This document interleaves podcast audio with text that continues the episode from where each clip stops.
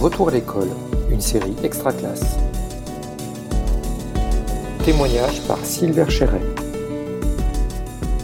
Bonjour à tous, nous recevons aujourd'hui Miguel Piram. Bonjour. Bonjour. Vous êtes à la fois enseignant en lycée professionnel métier du bâtiment et en enseignant dit ordinaire.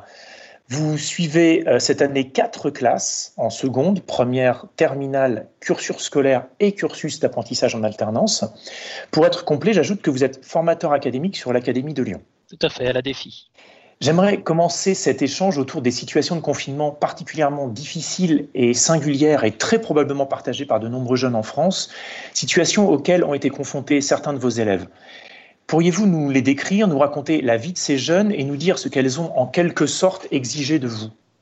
Donc, euh, parmi nos élèves, euh, élèves et apprentis, donc plutôt les élèves, les apprentis encore quand même le salaire qui fait foi, mais certains de nos élèves sont des mineurs isolés. Ce sont des élèves qui sont arrivés euh, il n'y a pas longtemps sur le territoire français et qui peuvent être isolés du fait que c'est une association qui les prend en charge ou une famille.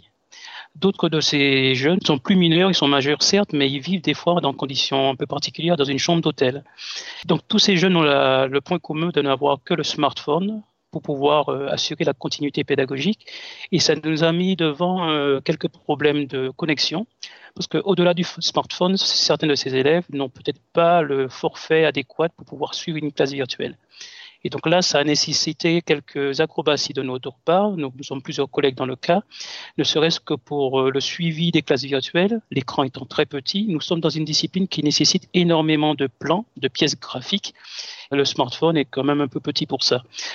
Le deuxième problème, c'est la connexion qui pouvait couper. Et encore, le troisième euh, problème, c'est la restitution de leurs devoirs. Donc, ils ont des devoirs à me faire. Donc là, je me retrouve en tant qu'enseignant à avoir beaucoup de restitutions par Snapchat, des photos, des formats euh, très, très, très variés et qu'il faut regrouper pour faire constituer une copie. Donc, ça nécessite de ma part de revoir tout ça, mais surtout de l'élève. Il a besoin de réactivité, il a besoin de travailler, mais c'est très difficile pour eux d'être de s'accrocher. Mais je dois dire que ces élèves m'ont beaucoup surpris parce que, contrairement à d'autres élèves qui ont l'outil informatique et les parents, ils ont eu vraiment à cœur de, me restituer tous leurs devoirs. Et vous parliez également rapidement d'une association qui vous a aidé aussi dans cette, euh, dans cette tâche. Est-ce qu'on peut en dire simplement deux mots, peut-être, ne serait-ce que pour souligner, euh, comment dire, euh, leur vivacité, leur dynamisme? Oui, tout à fait. Nous avons été agréablement surpris. C'est euh, par exemple notre collègue de français qui a été euh, approché par une association qui s'appelle C'est possible, avec euh, une personne qui s'est proposée de pouvoir faire le relais entre nous et les élèves pour tout ce qui est de la vie quotidienne parce que l'école de notre système n'est pas seulement là pour euh, donner des savoirs, mais aussi pour pouvoir créer des citoyens. Et il s'avère que cette personne, particulièrement, nous faisait un bilan assez complet de les restitutions qu'elles avaient avec les élèves. Ces élèves ont été vraiment très contents d'avoir une association qui puisse ne serait-ce que leur parler au téléphone, parce que pour ces élèves, l'école n'est pas seulement un lieu où on rencontre du savoir, c'est un lieu, c'est un peu leur réseau social. Ils ont leurs amis, ils ont des enseignants qui s'occupent d'eux, qui portent attention à leur personne, et pour eux, c'est très important d'être à l'école. Et entre guillemets, je pourrais préciser aussi que pour certains, l'école leur permet d'avoir un repas complet dans la journée. Donc l'école est très importante pour eux. Et cette association est allée beaucoup plus loin. Elle a quand même réussi à fournir un appareil informatique à un élève, à leur fournir un pack office, à pouvoir démarcher, demander une euh, dérogation pour pouvoir lui amener le matériel lors du confinement. Et ça, j'ai trouvé ça complètement formidable. Nos échanges pour préparer cet entretien m'ont rappelé le, roman de Michel Butor, La modification, qui raconte les, cheminements de pensée d'un voyageur enfermé dans un train pendant des heures. Vous voyez le rapport et où je veux en venir. Pourriez-vous nous dire ce que ce trajet en confinement, en quelque sorte, avec vos élèves, et surtout les plus exposés d'entre eux, aura profondément bousculé ou transformé en vous et dans votre rapport à eux? Ça m'oblige à sortir du sempiternel euh, cours, travaux dirigés, évaluation, retour en cours, du fait que ces élèves soient un peu isolés dans cette chambre d'hôtel dans un contexte particulier et du fait que leurs travaux ne peuvent pas être situés avec une certaine fréquence, là, franchement, le lâcher-prise prend tout son sens. Il faut vraiment essayer d'adapter un rythme un peu plus lent dans la restitution, mais ce qui est intéressant pour ces élèves qui, pour la plupart, pouvaient être un peu confrontés à l'effet de groupe et puis être un peu plus en retrait, le fait de travailler seul m'a permis de dégager une certaine euh, appétence au travail qui est très intéressante pour eux, même si, dans ma manière de faire, je ne considérais plus que la restitution devait se faire avec des délais, comment dire, des délais impartis comme on demandait à nos élèves en présentiel. J'acceptais du retard, qui n'est pas vraiment retard parce que nous étions en confinement. J'acceptais de leur donner un peu plus de temps et j'accepte aussi que ça m'a amusé, certains élèves, après avoir remis leurs devoirs, je leur corrigeais et ils me disaient, monsieur, j'ai compris la correction, mais moi je voudrais avoir 20 la note n'est pas très importante pour moi, j'avoue, en confinement. Est-ce que je pourrais refaire d'une manière différente? Et ces élèves, avec leur petit smartphone, refaisaient le DM et me le renvoyaient. Donc, du lâcher prise total. Et ça, c'est très bien pour l'enseignant aussi.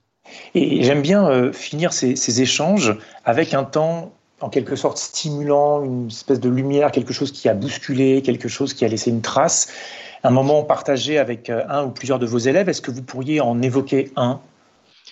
Oui, nous avons toujours dans notre discipline, nous sommes une, discipline professionnelle. Donc, de ce fait, il y a certains élèves qui arrivent ce qu'on appelle des passerelles, c'est-à-dire des élèves qui ont déjà eu un cursus euh, avant et du fait d'un échec ou d'une réorientation viennent dans notre établissement. Ce qui fait qu'ils ont un an de retard par rapport à nos élèves que nous avons pendant trois ans. Ces élèves, des fois, sont en retrait parce qu'ils comprennent que côté technique, ils sont un peu euh, à la marge des autres élèves et donc, des fois, ils n'osent pas trop prendre la parole. Sauf qu'avec le confinement, seuls chez eux, avec le temps imparti, ces élèves se sont révélés parmi les meilleurs de la classe parce qu'ils avaient le temps de restituer. Ils n'avaient pas l'effet de groupe. C'était ce groupe qui leur renvoyait le message du genre, ben, on a un an de plus que toi sur la pratique. Et j'ai été très surpris de cet élève que je pensais perdu. Je me demandais même s'il était vraiment fait pour cette discipline. Depuis le confinement, il est très assidu. Il remet tous ses devoirs à l'avance, voire une semaine à l'avance, et il a des notes formidables. Et donc, cet élève, le confinement lui a permis d'être soi, avec lui-même dans sa chambre, de réfléchir par soi-même et de progresser et de faire tout le travail sans être, entre guillemets, parasité par l'effet de groupe. Et même si la coopération a, a du bienfait dans ma pédagogie, la coopération, là, j'ai vu un peu la limite parce que l'élève seul, là, dans sa chambre, a beaucoup mieux réussi à progresser qu'en présentiel. Donc là, on retrouve que les conditions de l'enseignement sont, des leviers extrêmement forts euh, pour la dynamique et la motivation des élèves. Et il faudra en faire du tout quelque chose euh, au retour, s'il se produit cette année ou en tout cas l'année prochaine. Monsieur Piram, je vous remercie d'avoir bien voulu partager avec nous votre expérience. Je vous souhaite une très belle journée. Merci. Merci à vous et je vous souhaite une bonne journée de même. Je vous remercie. Retrouvez tous les autres épisodes de la série sur l'espace extra classe de Réseau Canopé et sur les réseaux sociaux. Une production Réseau Canopé 2020.